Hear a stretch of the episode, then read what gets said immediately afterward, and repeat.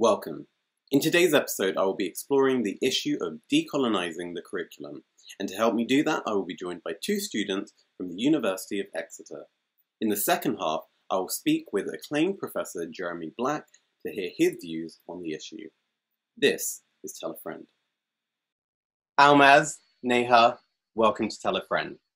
So, for my listeners who may not have come across you, Almaz, you were the former president of the Feminist Society at the University of Exeter, and Neha, you were the former editorial team of Exeposé, which is a university newspaper.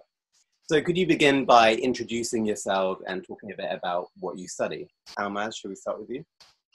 Yeah, so I have just finished classics and philosophy um, at Exeter.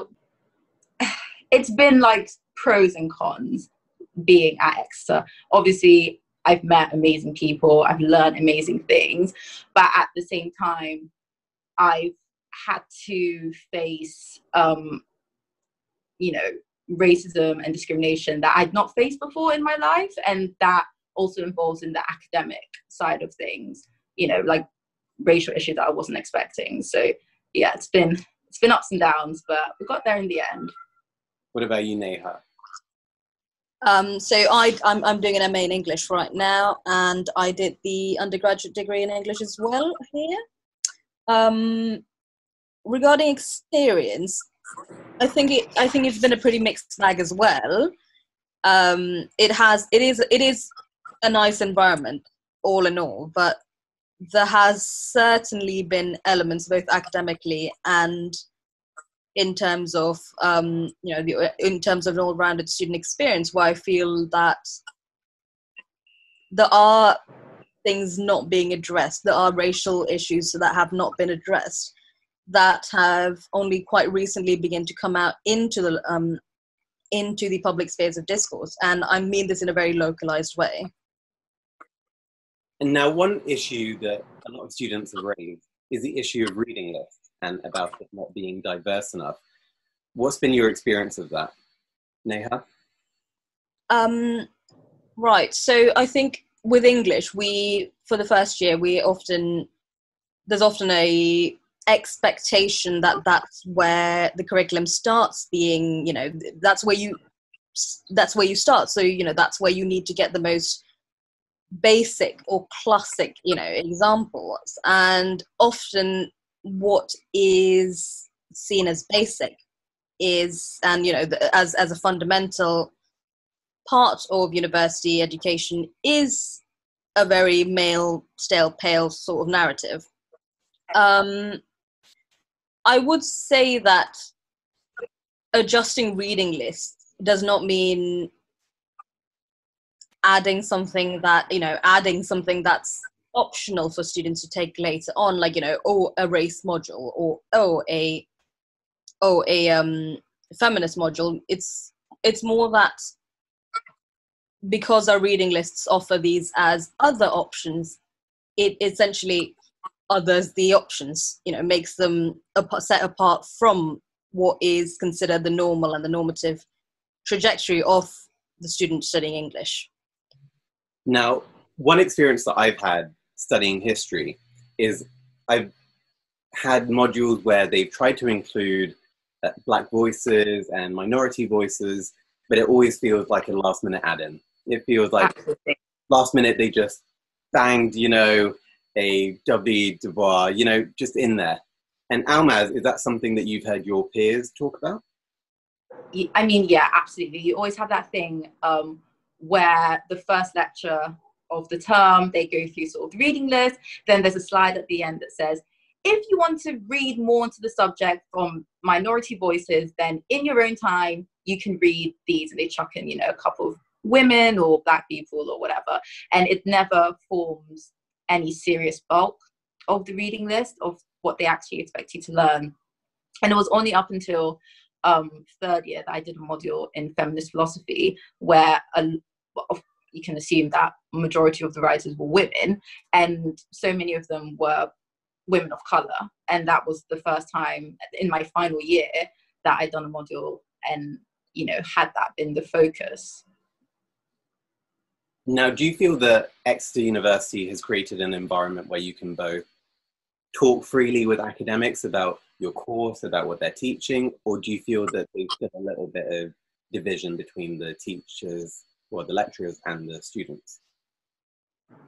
Um, I think, I mean, if, at least from in my course, um, I've always felt relatively comfortable going to my academics with like questions and stuff, but I've never felt comfortable to ask questions of this nature about, you know, like decolonizing the curriculum or why do we only study, you know, pale male stale. Like I, I, I've never sort of felt comfortable enough to bring that up, which is, I think, something I regret over my university career is not, you know, pushing the question more. Um, you know, one can say that classics focuses on Rome, Greece. So, I mean, how much diversity can you look for there? But at least in philosophy, um, I do regret not pushing that question more. And how has it worked in English? Um, so I was going to actually say it was, it's actually worked very differently in English, where I think across the last two or three years I was involved with um, student representation and journalism and everything. The academics in English have been very proactive, I'd say, as in the will is there. They do really want to open up their curriculum, and it's everyone understands it's a very difficult process. I mean, there are really difficult things that you have to tackle when it comes to, you know, appropriately decolonizing a syllabus and the really tricky, nitty gritty questions that it opens up. But I think in English, so especially for the last two or three years, there really has been a will. And from what I hear, that will's been there for about, you know, five, six years. It's just that it just needs to be pushed further and it needs to be a very student staff solidarity sort of thing. And i genuinely do think that english are starting to do a very good job with it. Um, in my third year they'd run a decolonizing the curriculum roundtable where external speakers professors in um, professors in other universities and students who were alumni of exeter had come to speak about their experience and it was a very good step but obviously it takes a while to translate that into pedagogical practices and updating i mean because updating a reading list isn't the only thing.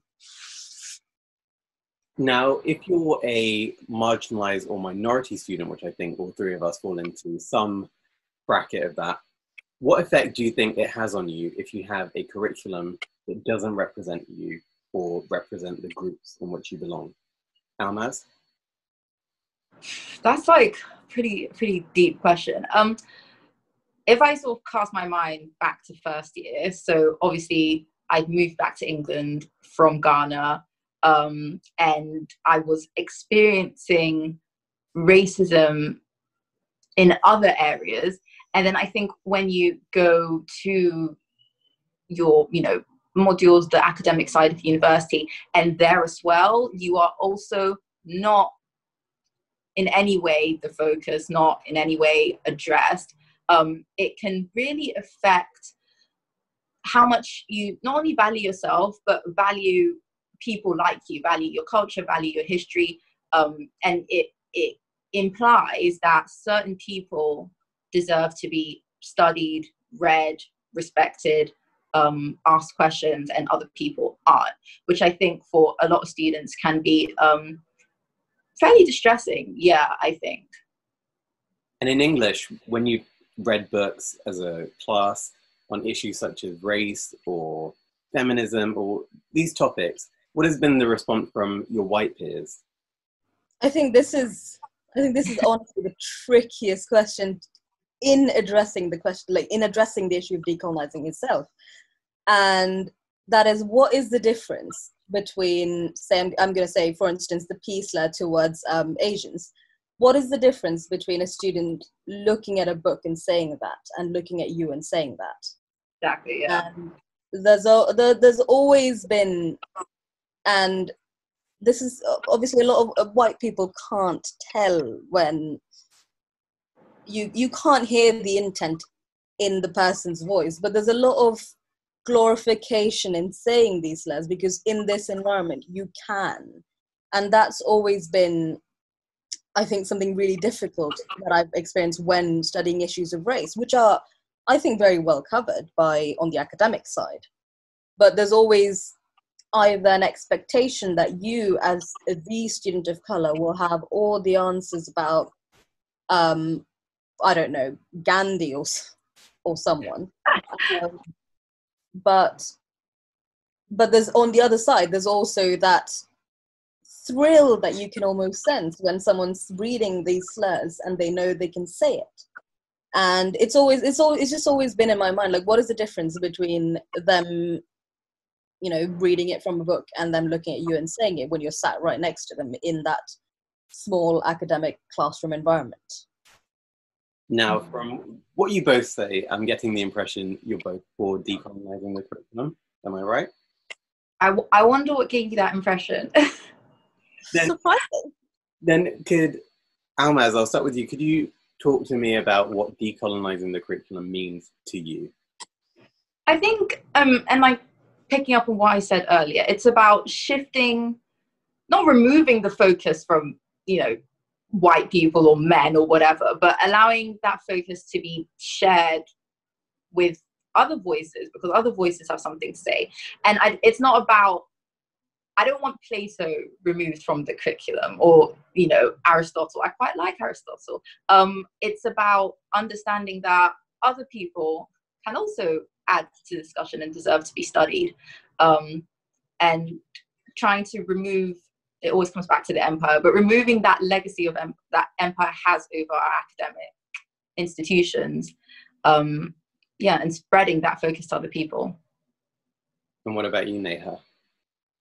I think i'm what um discussing having discussed this for the last um two or three years with several different people um what i'm hearing a lot in terms of criticism is that decolonization is cancelling it's negative it's taking away, you know, as as Alma said, it's like you know removing Aristotle or you know in our case Shakespeare, while it's not removing. Decolonization to me means that it's it's an addition. It's exactly you can't avoid you can't avoid say studying Churchill um, at university, but while studying Churchill, you also should not be able to avoid the colonial atrocities he'd taken part in. And in English, there's a lot of books where you know there's a there's a colonial spectre hanging over over over a novel or something, and decolonizing it does not mean that you take them away. It means addressing that it exists, why it exists, and why, say, Jane Eyre with the sugar plantation money behind it. Why why is this taught in this way and in, and not in that?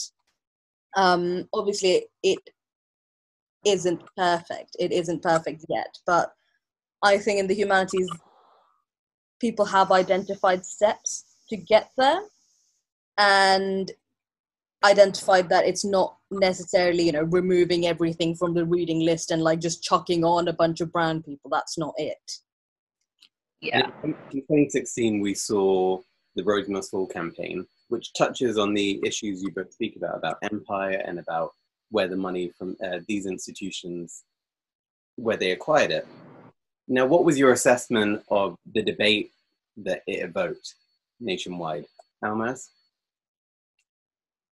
I think um, I think people just really got the wrong end of the stick with that. Really, um, it was a campaign that I really admired, um, and I could not wrap my head around why people were so um, against it. Really, I think it is good to want to not have people who committed so many atroc- atrocities um, idolized in you know universities. I think that you know that whole movement really addressed issues that we have in academia, which is, like Neha was talking about earlier, avoiding the dark parts and just highlighting the, the great parts, although I can't think of any great parts of the empire.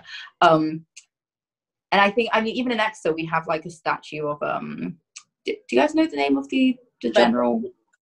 Buller. Yeah, yeah, and it's got like a bunch of like colonial like countries on it, and like it's got like um Ghana on it, and I have to walk past that every day going to town. Um, and I mean, how how much can a university say it respects its students if people have to walk past every day the statue of a man who went to their country and killed their people? Yeah, so I think it really uh, it did bother me how badly that was received by a lot of people. But what would you say to those who may say this is part of the institution's history? Uh, what effect does it have being there? Because it is just a sign of what happened in a day gone by. Certainly, things happen. History happened, um, but it doesn't need to be idealized in that way. Um, we can study all sections of history without having them literally put on a pedestal. And Neha, when we talk about the issue of reparations and universities trying to pay back some of the money that they acquired from imperial conquest, do you believe that this is something universities should be doing, or do you believe it's a futile act? With reparations, there's always a question: um, who are you paying it back to? A lot Yeah. of these countries that the United Kingdom had stolen and pillaged from, they don't exist. They are new countries now. They are. Who are you giving, say, the Kohinoor diamond? Are you going to give it to India or Pakistan? Now that's a huge, huge question with you know a lot of international implications. And if you take that down to a smaller scale, who, what is a university going to do? Are they going to give money to students from India? Um, that's that's not really going to do much. What I think reparations should look like if they exist. Invest money in these practices. Invest money in understanding, um, understanding the often bloodied history of the place, understanding and basically just as as Alma said earlier, adding voices and researching more into into Black and Asian voices and um, other marginalized voices that weren't um, that weren't looked at before academically, and that's where universities' strength is. They can put their money in areas of academia which haven't been explored before, and that's what reparations could look like. Now, as you said, I'm also very interested in the physical aspect of it, um, the space and the place, and um, I'm really interested about the statue because that's exactly how I felt as well walking back from town. Um, and it's the fact that they're so high up. So I went to Oxford. I had a look at the Rhodes statue. He's just sat, he's on top of a building, and how much is it going to cost Oxford to bring him down? I'm not saying beat him up. I am saying you know break the statue, but for the, for Yeah. the purposes of the podcast, I'm saying um, Mhm. how much is it going to cost the university to take a statue down from the roof, bring him down to where you can look at him? Why is he on top? And the same thing with Red Viz It's the same thing with Reed Hall, for instance. Why are you not acknowledging where the money's coming from? Duryard Hall, that was a place for ex um, ex Englishmen who worked in the Caribbean. Now, you can infer what they were working for, what they were working as. Why hasn't that not been acknowledged? I mean, you've got international students staying there happily, not knowing what that ground was built on. These are the things that universities could put that that reparations money into, um, exposing, exploring, and researching further. A guest that I'll be speaking to um, a bit later in the episode is Jeremy Black. He argues that decolonizing the curriculum is all about academics of today imposing our morals today on something that happened in the past. What's your take on that? Um, I I think that um, as both Neha and I said earlier, there's a way to study things without idolizing them and without shadowing the very dark and bloody parts of them. Uh, and I don't think, I mean, yes, it's with today's moral that we can look back and say, hey, that, that was pretty bad. But I don't think that's a, a problem. I don't think it's a problem to um, use our improved morals to look at things differently. Um, so I, yeah, I don't really have a problem with that line of argument, really. What about you, Neha? What's your take on that?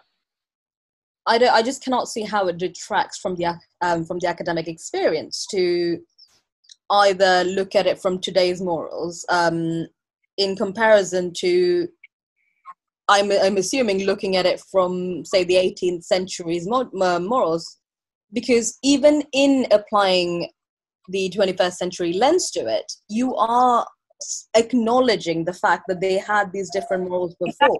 Yeah. you're not taking it away. You're not saying ah they also knew that this was bad. You're not saying that.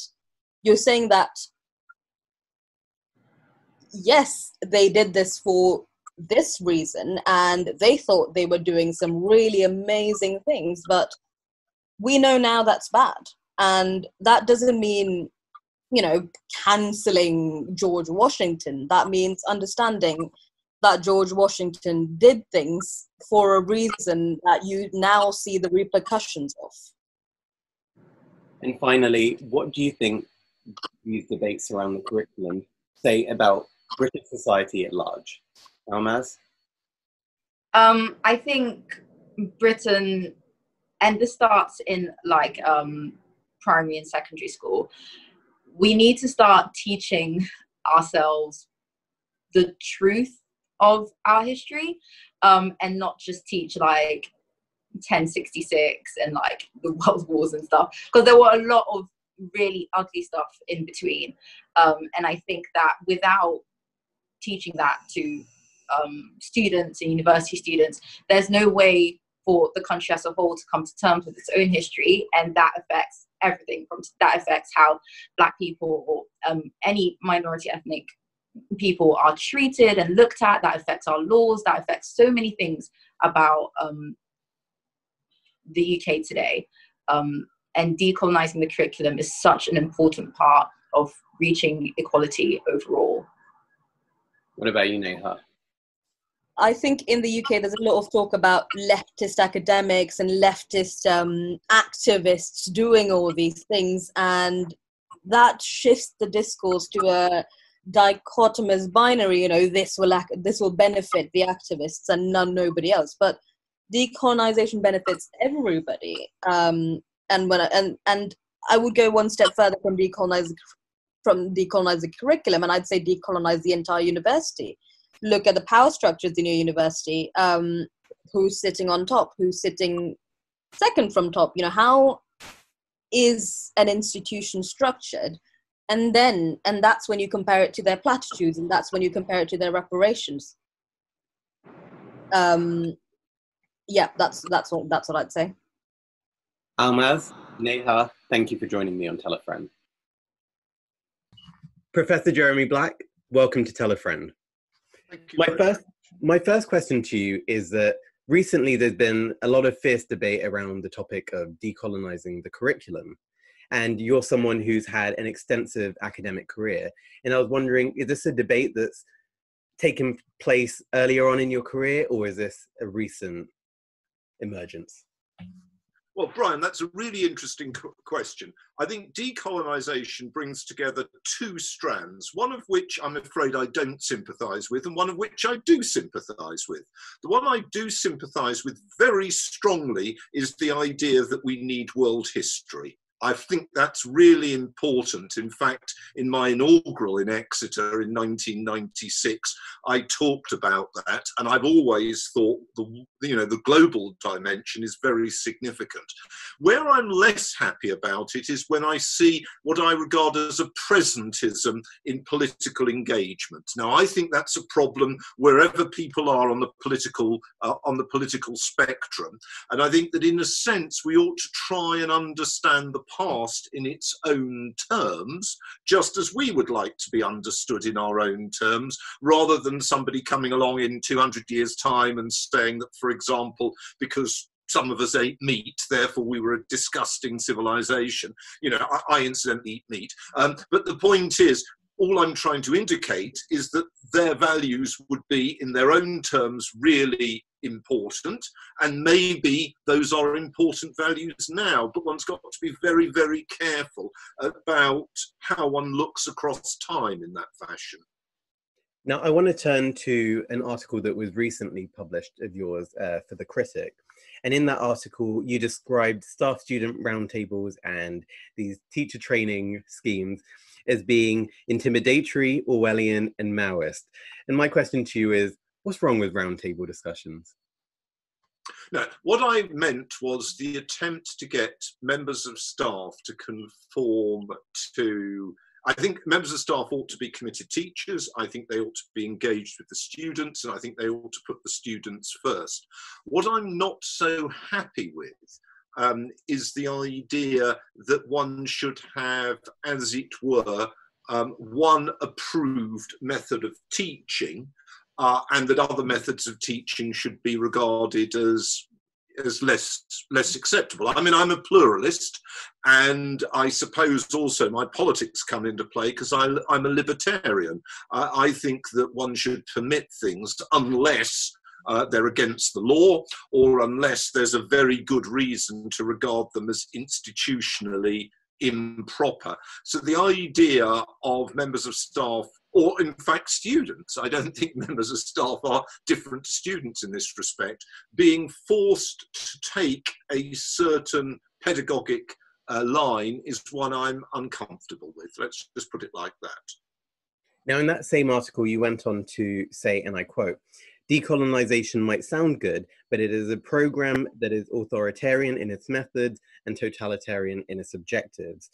And couldn't one argue that you've fallen into the trap of seeing the, the decolonizing the curriculum camp as a homogenous block? Because you're obviously going to get people who are going to take it to the extremes, but you're also going to get people who just want a more balanced analysis of history. Well, I don't think there was actually a lack of a balanced analysis of history. And as I said, I'm, I'm a world historian. I, you know, um, I'm not sure that, uh, and I've never been Western centric, particularly in what I've done most of my life working on, which is military history. I've always tried to give an enormous amount of weight, way before it was fashionable, to non Western military traditions. Um, so my concern is the, as I said, the ahistoricism of it, because it seems to me that decolonization on the whole means attacking the British Empire, when empire, whether British or non-Western, you know, there've been lots of non-Western empires, uh, empire was a fairly normal form of political um, um, organizational uh, structure until the mid 20th century, and you could always argue, if you wish to, I'm not don't want to make a partisan political point. You could always argue that China is an empire at the moment. Certainly, if you were a Tibetan or a Dzungar, you might experience it as that. So I did think that the, one of the problems was that people were, as it were, arriving at their conclusions before they had really thought in a wider or comparative context. Now, I ISA happens still to think that. Um, I'm well aware that the, that the bulk of the historical profession is has a different view to me, which is absolutely fine. Um, but I do think it's important to argue the case for being very cautious about ipso facto regarding um, rule by others as whatever you might think of as a bad thing. Now, in now in 2016, there was the Rhodes Must Fall campaign, which found ground in the UK in Oxford, at Oxford University, and many of our academic institutions have developed due to the money that was acquired from, you know, the plunders of empires. And my I'm question. Sure agree with you quite on that. So, I mean, I think if you don't mind, uh, I'm quite happy to answer a question on Rhodes Must Fall, but you're clearly a very brilliant young man. But slipping in a comment like that is designed to, as it were, prejudge for listeners where we're coming on that.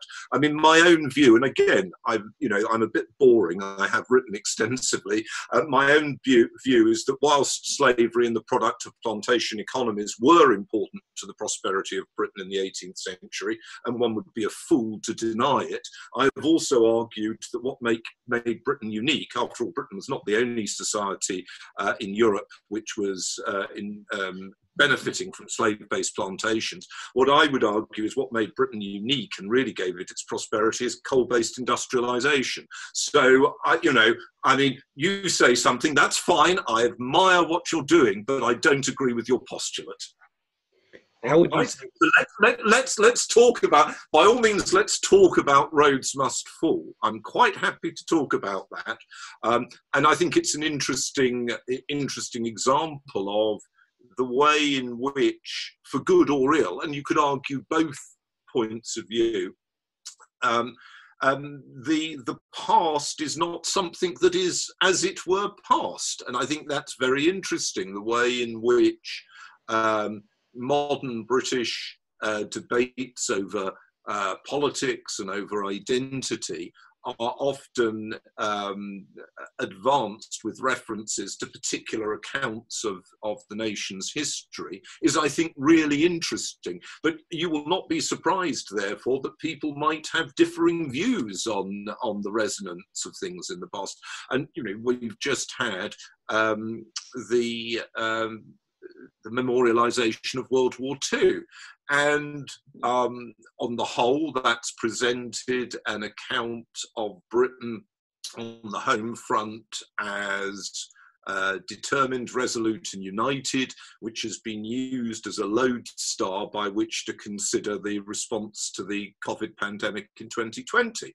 Well, that's fine, but I mean, as a historian, does one, should one point out that there were things like strikes during World War II?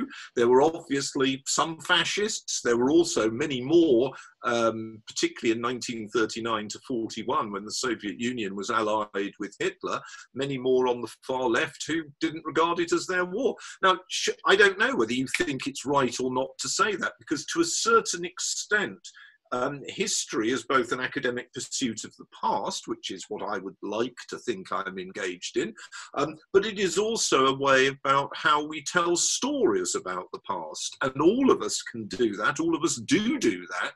And by the nature of those things, that is contentious. So for some people, there is this story in which figures like Rhodes are, you know, villains, in which British institutions rest on money gained from slavery, and that is a terrible horrible thing. And for other people, they just don't accept that that's the basic narrative of empire. And, you know, it's not that um, you should necessarily think, oh my God, each of these lots are wrong. They've each got a point of view. And looping back to what I said earlier, as a libertarian pluralist, uh, I have a point of view, um, but I'm, I don't in any way object to people coming along with it with a different one how would you say then that these institutions such as oxford can acknowledge and also make peace with their history? Well that's an interesting one. Now that is an interesting one. Um, and you know, I don't know the answer to that, not least because, Brian, I think it is the case that each generation, each period of time might well find that the previous generation's acknowledging or making peace is um, inadequate, insufficient, inaccurate, uh, whatever that whatever you would mean in this context. So I honestly don't know. Um, I think that um, the um, I mean, I don't think anybody at the moment in Britain is hiding um, slave trade, slavery, um, and the uh, profits to the metropole, uh, you know, the British Isles, that derived from that. I don't think that's being hidden. And I don't think there is any hiding of the process by which um, um, some specific institutions benefited quite a lot. Um, I'm not sure, though, that as to how far one expects further to go with this. Uh, um, and I think that is problematic. I mean, I have no particular brief for Cecil Rhodes for a second. Um, uh, but, you know, he was a man of his times and he had the racist views um, that were fairly common in those times. I mean, insofar as I can tell, because I've never studied Rhodes, he was actually less noxious than quite a few other people in that period. Um, I, am just, you know, I mean, people make racist remarks, uh, you know, and, and, they did that in the past. I mean, Gandhi, for example, made horrible remarks about Africans when he went to South Africa. But I'm not sure that that means that you know, we should get rid of statues of Gandhi. I, am just a bit uneasy about this. I am a bit uneasy. So, you know, I'm not going to die in the ditch over it, but I do think, I do think um, it is, I do think the attitudes of the present day are being pushed too far in trying to, as it were, award points to people in the past. That's that's what I would say. Now, if we move away from the institutional level and look at the national level uh, of decolonization, what is your stance on repatriation of artifacts and also reparations? Um, well, there are two separate issues there. As far as the repatriation of artifacts is concerned, and remember, we're not just simply talking, as you'll be aware, about things to do with empire. Um, as far as the repatriation of artifacts are concerned, I suppose in part it depends upon the circumstances in which they were obtained um, and whether they were obtained um, through consent. I mean, in other words, if I sell something uh, because I'm a poor Italian um, clergyman um, looking after, as it were, a monastery in 18, sorry, in 1920 or 1820 for that matter, to a visiting British aristocrat. Uh, the British visiting British aristocrat is clearly benefiting from the fact that Britain is wealthier, and I might well be, as it were, representative in theory of a oppressed uh, society. But I don't think that's quite quite acceptable. So that's entirely different from the process by which, say, the Benin bronzes were uh, were acquired, where I think one can more appropriately see that as uh, looting and, and predation, which is not, in my view, something we should be proud about. And if there is a legal body in a stable country to return it to, then I think we should at least consider that and negotiate accordingly. I mean, I don't know enough about individual cases to comment on them, but that I could see. On the point about re- reparations, I'm not really very happy about it because I think, you know, it goes on again as to whom is to expect reparations from whom. And um, you know, are, for example, I mean, you're presumably worried about slavery, um, which is fair enough. But uh, as you again will know, that I've written several books about slavery and the slave trade. I Um, are are the, the descendants of those who sold the slaves in Africa supposed to pay reparations to the wealthier uh, descendants of those currently living in North America because they were once slaves or their ancestors were once slaves. I'm not sure that that makes sense, and I indeed have written about that. I mean, more potently, I don't like the idea of theoretical ancestral guilt. I think hereditary guilt, which after all was uh, uh, very horribly the basis of anti Semitism, the idea being, in fact, it was the Romans that killed Christ, but it was more convenient to blame the Jews. The idea that the Jews killed Christ and that therefore that, that entitled people hundreds, even thousands of years later to be uh, cruel to them. I actually think that's fairly disgusting. So, no, I'm not happy with the notion of reparations. My own view is that you should feel contrite for something that you do and that you should make reparation for it if possible. That, in other words, as individuals, including those people who live within a country, so as citizens, we should be, as it were, contrite for those who we mistreat. But I do not believe in hereditary guilt, and I think it is a um, morally bogus um, and intellectually suspect, and C, I think it is will be the basis for all sorts of disturbing processes. So no, I think actually I am afraid, um, you know, you were urging me earlier to try and seek a middle path. I'm afraid there's no middle path for me there. If we turn back to 2013, when Michael Gove proposed a change to the national curriculum, and we saw just how potent this issue is, not only for academics, but for the public at large. and you were part of a cohort of historians who wrote in support of Michael Gove. And there's been calls to introduce teaching of empire into primary and, well, okay, maybe not primary, but secondary schools. Do you support this? Well, I'm not sure what you mean by a cohort of historians. I actually uh, was on the advisory board on that uh, drew up the new national curriculum. So, uh, and, and, to that extent, one I was one of the people that advised Mr. Gove. Um, my view on uh, history is that we should try and teach history at the local, the national, and the international level. Um, that we should try and have much more of a structure, so that the idea that you just pick isolated episodes in order to study those, in order to somehow build up knowledge of historical method, but that you end up without any real idea of continuity. I think that that is absurd. Um, I argued very strongly on the committee that we ought to have more Asian history uh, and was particularly arguing in favour of much more Chinese and Indian history. And I found Mr. Gove sympathetic and interested in those arguments. Um, as far as Empire was concerned, I honestly cannot remember off the top of my head uh, what we actually proposed on the matter because you know I haven't actually looked at the documentation since 2013. But I actually think it was a sensible revision my own view is it could have gone further, uh, and indeed, I think it, there was then a committee set up to evaluate whether to look at well to look at the AS levels, and that didn't proceed. I know the meeting, and, there were meetings, and I took part in those meetings, but it didn't proceed to fruition.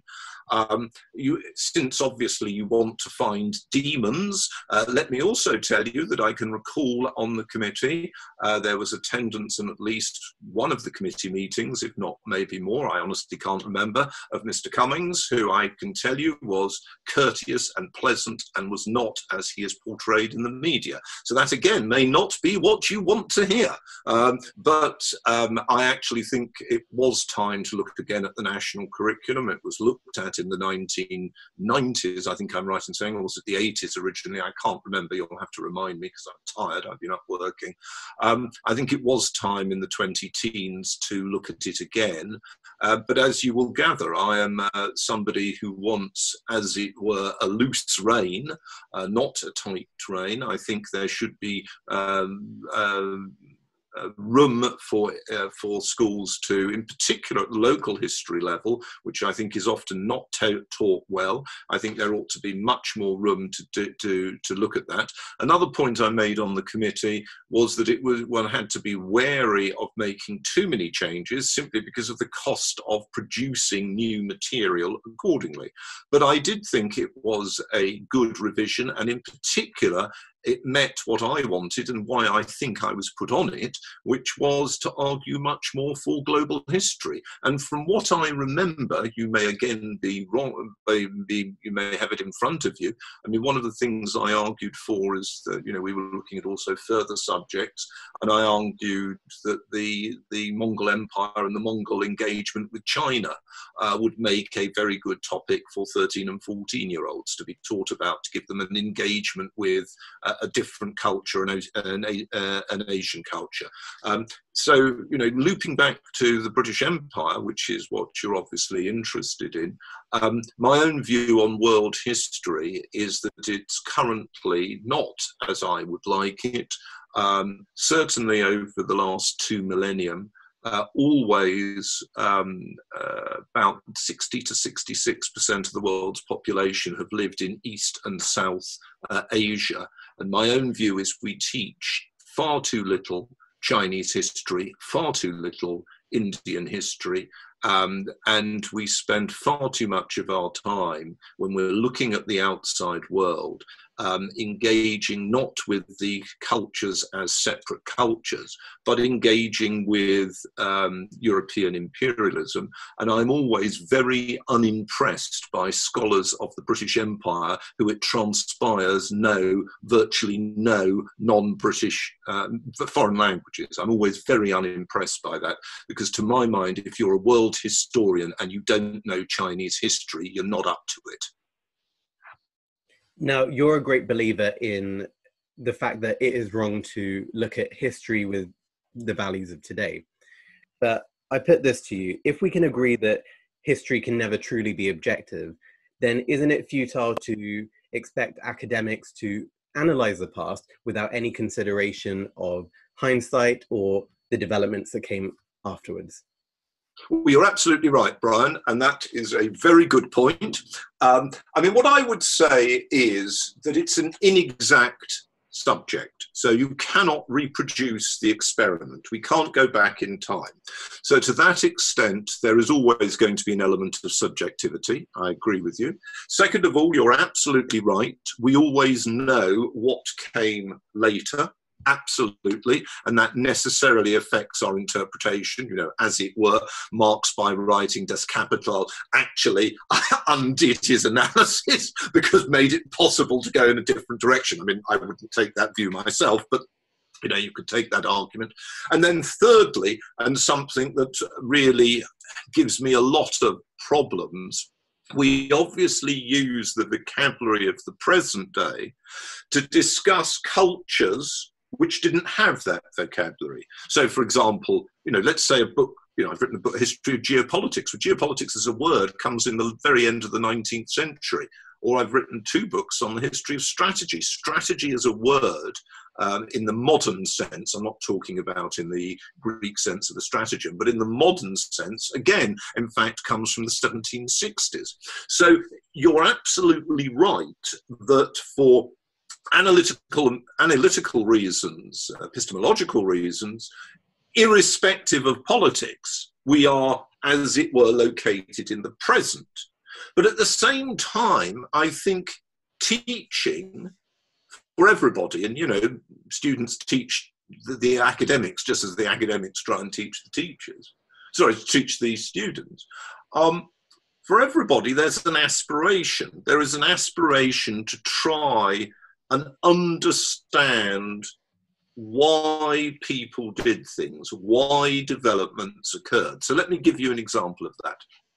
Uh, there's no reason for you to have read my books, and quite frankly, you'd be a rather sad individual if you'd spent all your life doing them. But as I've made quite clear, it was very explicit in my biography of George III, and the reason there is because of the particular approach I took in the book. I'm an atheist. I've always been an atheist. I was apparently, when I was six, I said God was a fairy story.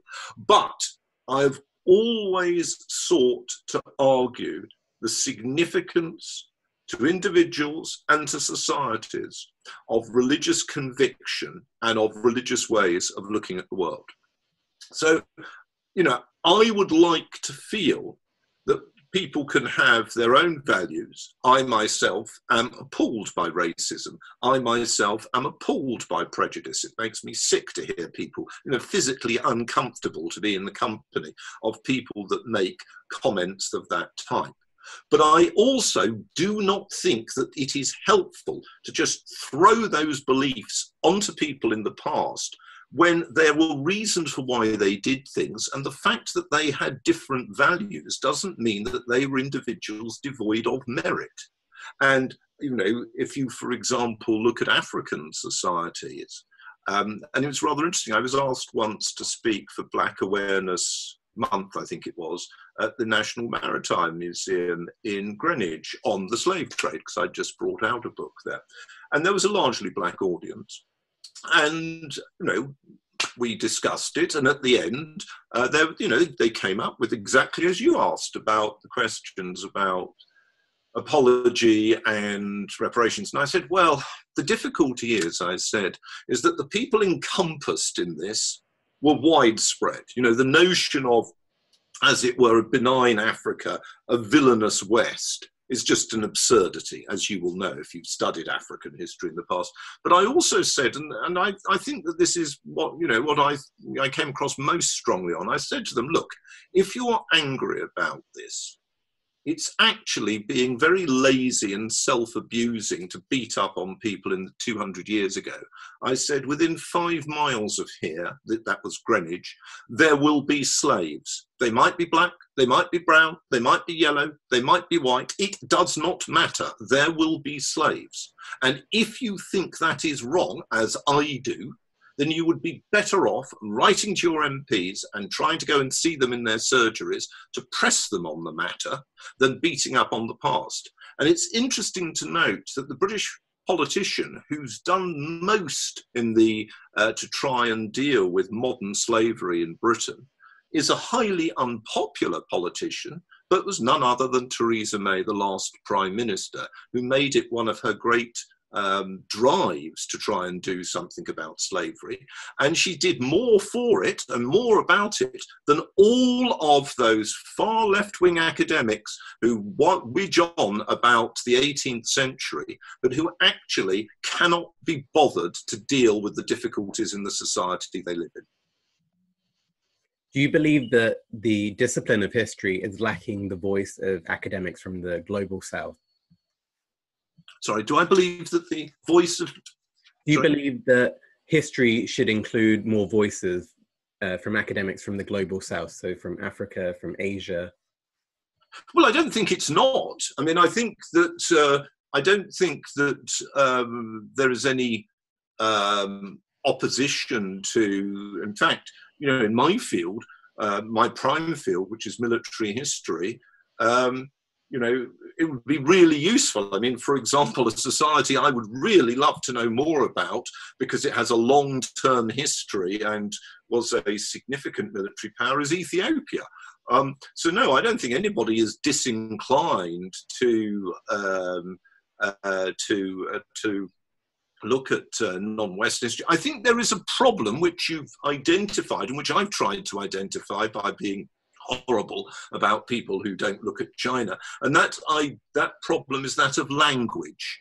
That it is, it is the case that people who are British specialists tend to look at the Anglophone world, and the same with uh, obviously French counterparts, Hispanicists, and so on. And I think that's actually a problem. I do think that that is a problem. Um, so I think, for example, I mean, one of the good things, very good things about the Exeter department is Martin Thomas is an expert on, you know, on Algeria, you know, so and an expert on the French colonial engagement with warfare, which is, you know, which is excellent. Um, uh, but I do think that all too many of those people in Britain, whatever their background, uh, all too many of them work simply on the British Empire. And, and he, well, it's even worse than that. Let's be clear about this. They work on the British Empire mostly in the 19th and early 20th century. Um, and they don't really know much about it earlier than that. Um, and I think that is a practical problem. But you know, as it were, I don't, I don't, I, you know, I'm possibly in being a perfectionist here, which which isn't very helpful. Now, finally, how do we find a middle ground in all of this? Well, the middle ground, and I again, again, can I congratulate you, Brian? You're doing very well, and standing up to somebody like me is not easy. Um, for, I, you would have been a pleasure to teach. Um, first of all, I do think that world history is a really important tool. And if I was trying to advocate what is generally called decolonization, what I would do is I would try and present it as world history. I would try and detach from it what I think are egregious, i.e., unnecessary political accretions. Because if you look at world history, if you go back, world history was developed in the West. We're not talking about non Western traditions here, but it was developed in the West in the 18th century, essentially by Enlightenment historians, Voltaire being a classic example, who wanted to find a way of moving outside the Christian narrative and the Christian framework and in a way, Edward Gibbon's Decline of the Roman Empire is part and parcel of that. Now, um, I actually think that world history has a distinguished uh, uh, background. There is the uh, there are journals. Journal of World History is an excellent one, uh, based in Hawaii, incidentally, which is very much a place of ethnic intermingling. Um, it, it, they are, there are world historians in a number of cultures. I don't think the British have done it terribly well. I'll be clear about that. I think, I think partly what you're talking about, it seems to me, and I think you're right to raise the topic, and I'd be happy to carry it on in another discussion. But I think partly what you're talking about are the deficiencies of, Brit- of the British tradition so that, for example, when the British got onto world history at the academic level, it became just the history of bits of the empire, and then it was turned round to become a history of criticism of the empire. But this was very narrow. Um, and, you know, if you want, uh, I mean, I, I found this, I mean, years ago, I was putting together a series on world military history uh, for um, UCL Press, then Routledge, it still runs. And I think I had to fill 36 topics, and I wanted, you know, a book on medieval Japanese warfare, on early Chinese warfare, early modern Chinese warfare, late modern Chinese warfare, African uh, warfare, um, Atlantic African warfare. Um, and, you know, repeatedly, I was having to go to Americans or to people out elsewhere in the world, but not finding people in Britain because they just were too narrow. So I think that what I would do was press the button much more for world history. And a last point, since you're a student here, and it's always interesting to know the background of your department. In the 2000s, um, I had the established chair, I was the senior historian uh, but I was not head of department, which was probably just as well for all concerned. And um, I remember fussing that we weren't doing enough world history. And I was constantly saying we needed to change the syllabus. So, for example, when I did my course on European history, 1600 to 1815, I deliberately included a question on slavery, I, a lecture on slavery, question on slavery. I deliberately put it in Europe in the world. But anyway, I said we should have more world history. And the head of department, a charming, very bright, highly successful historian. She's now the professor of modern history at Cambridge and a fellow of the British Academy, so much more distinguished than me. But she was totally against it. She was a historian of early modern Britain. She didn't really want world history. And I remember the row, it wasn't acrimonious, but it was neither of us were going to give way. And we both, it went up in the end to the Dean. And I remember uh, Tim Dunn. And I remember him saying, um, you know, well, what's going on? And I said, it is absurd that you can come out of a Exeter history degree and know nothing about the history of China, have never heard of Thomas Jefferson. That was before we appointed two uh, uh, sinologists. We now do have two historians of China, so that's excellent. But at the time I was talking about, there were none at all. And I said this was appalling, and Alex more or less said, Well, you're wrong, and I'm the head of department. So there you go. Um, and obviously, the dean did exactly the right thing as he should have done, and as I would have done as dean, he backed his, you know, his his head, which is what you have to do under those circumstances. But let me assure you, I think that the, the, this is a much bigger question, which is how do we engage with world history? And I think decolonization, quite frankly, is sort of froth on the cup. It's like a sort of, some of it, I'm afraid, is rather rancid, and I'm not very impressed by it because for most of the history of the world, people haven't been ruled by, in, in a process of democracy, by people of their own backgrounds. Now, you or I may find that uh, wrong. You might think, you know, that's ridiculous as a guide, but it's true of the past, and it doesn't really help saying of the past, oh my God, wasn't this awful? Um, because actually that doesn't take us very far. That then just becomes about us, not about the past.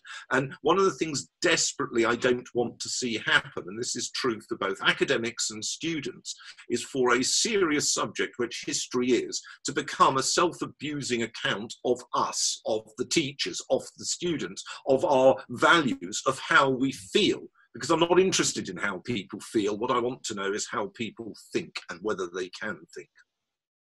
Professor Jeremy Black, thank you for joining me on Tell a Friend.